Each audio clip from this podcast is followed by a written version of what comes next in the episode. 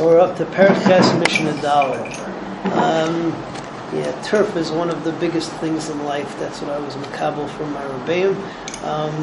Whatever. And people have a certain thing that's delegated to them, so oftentimes they like to share it with other people. That's fine, but you want to go onto somebody else's turf, so then that's already a problem. So that happens when you go into the Karim Pesach also.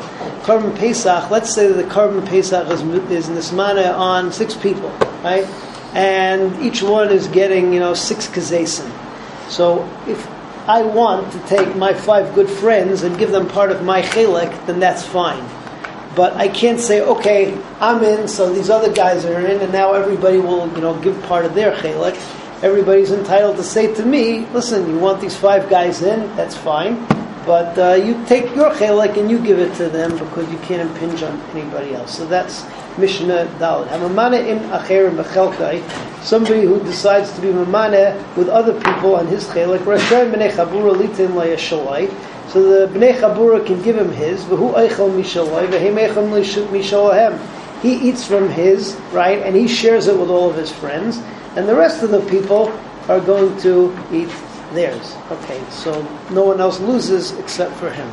Mishnah Hay basically is telling you one yesod, that if there's somebody who's omed to become tahor at the night of eating the Karim Pesach, either because he's a zav or because she is a Shomeret Yom Keneged Yom or a zava, and we'll go into that in a second what all these things mean, you're allowed to shech the Karim Pesach for him with the assumption that he will be tahor by that night, because he's omeres lios kach, and we can assume that he will in fact do it. Not going to be a waste of the Korban Pesach. In so doing, we learn a little bit about the various types of tumah. We'll talk about 5. 2 are tumas zav. Tumas zav is a discharge, not shechva zera, a strange discharge. And a zav haro as Shtei Re'iyot, so the halacha is that he has to count Shiva Nekiyim, 7 days of being clean. Then the 7th day he goes to the mikveh. So basically the 7th day he's good. If he's roeth shalosh re'iyos, anybody who learned Megillah knows this, if he saw 3 times, so then he, he has to count 7 days, and then on the 8th day he brings his Karbanis, and then he's good.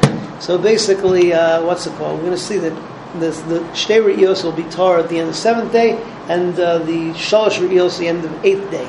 As far as a woman, there are Maseches Nida, we learned that there are 11 days between Veses Leveses, which it's not normal for her to see Dam.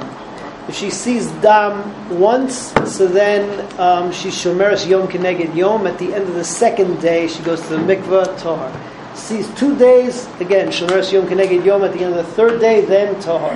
If she sees 3 days, then she's what we call a zava, and then she's got to have Shiva Nekiyim, and at the end of Shiva Nekiyim, she's got Karbanis, and at the 8th day, so she is tahor, so tahora.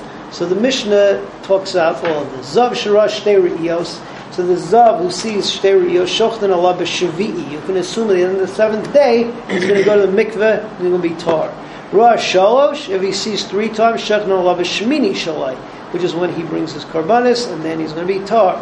Shomeres Yom Keneged Yom, that's the lady who saw Dam one day in between the Veset and Veset during those 11 days.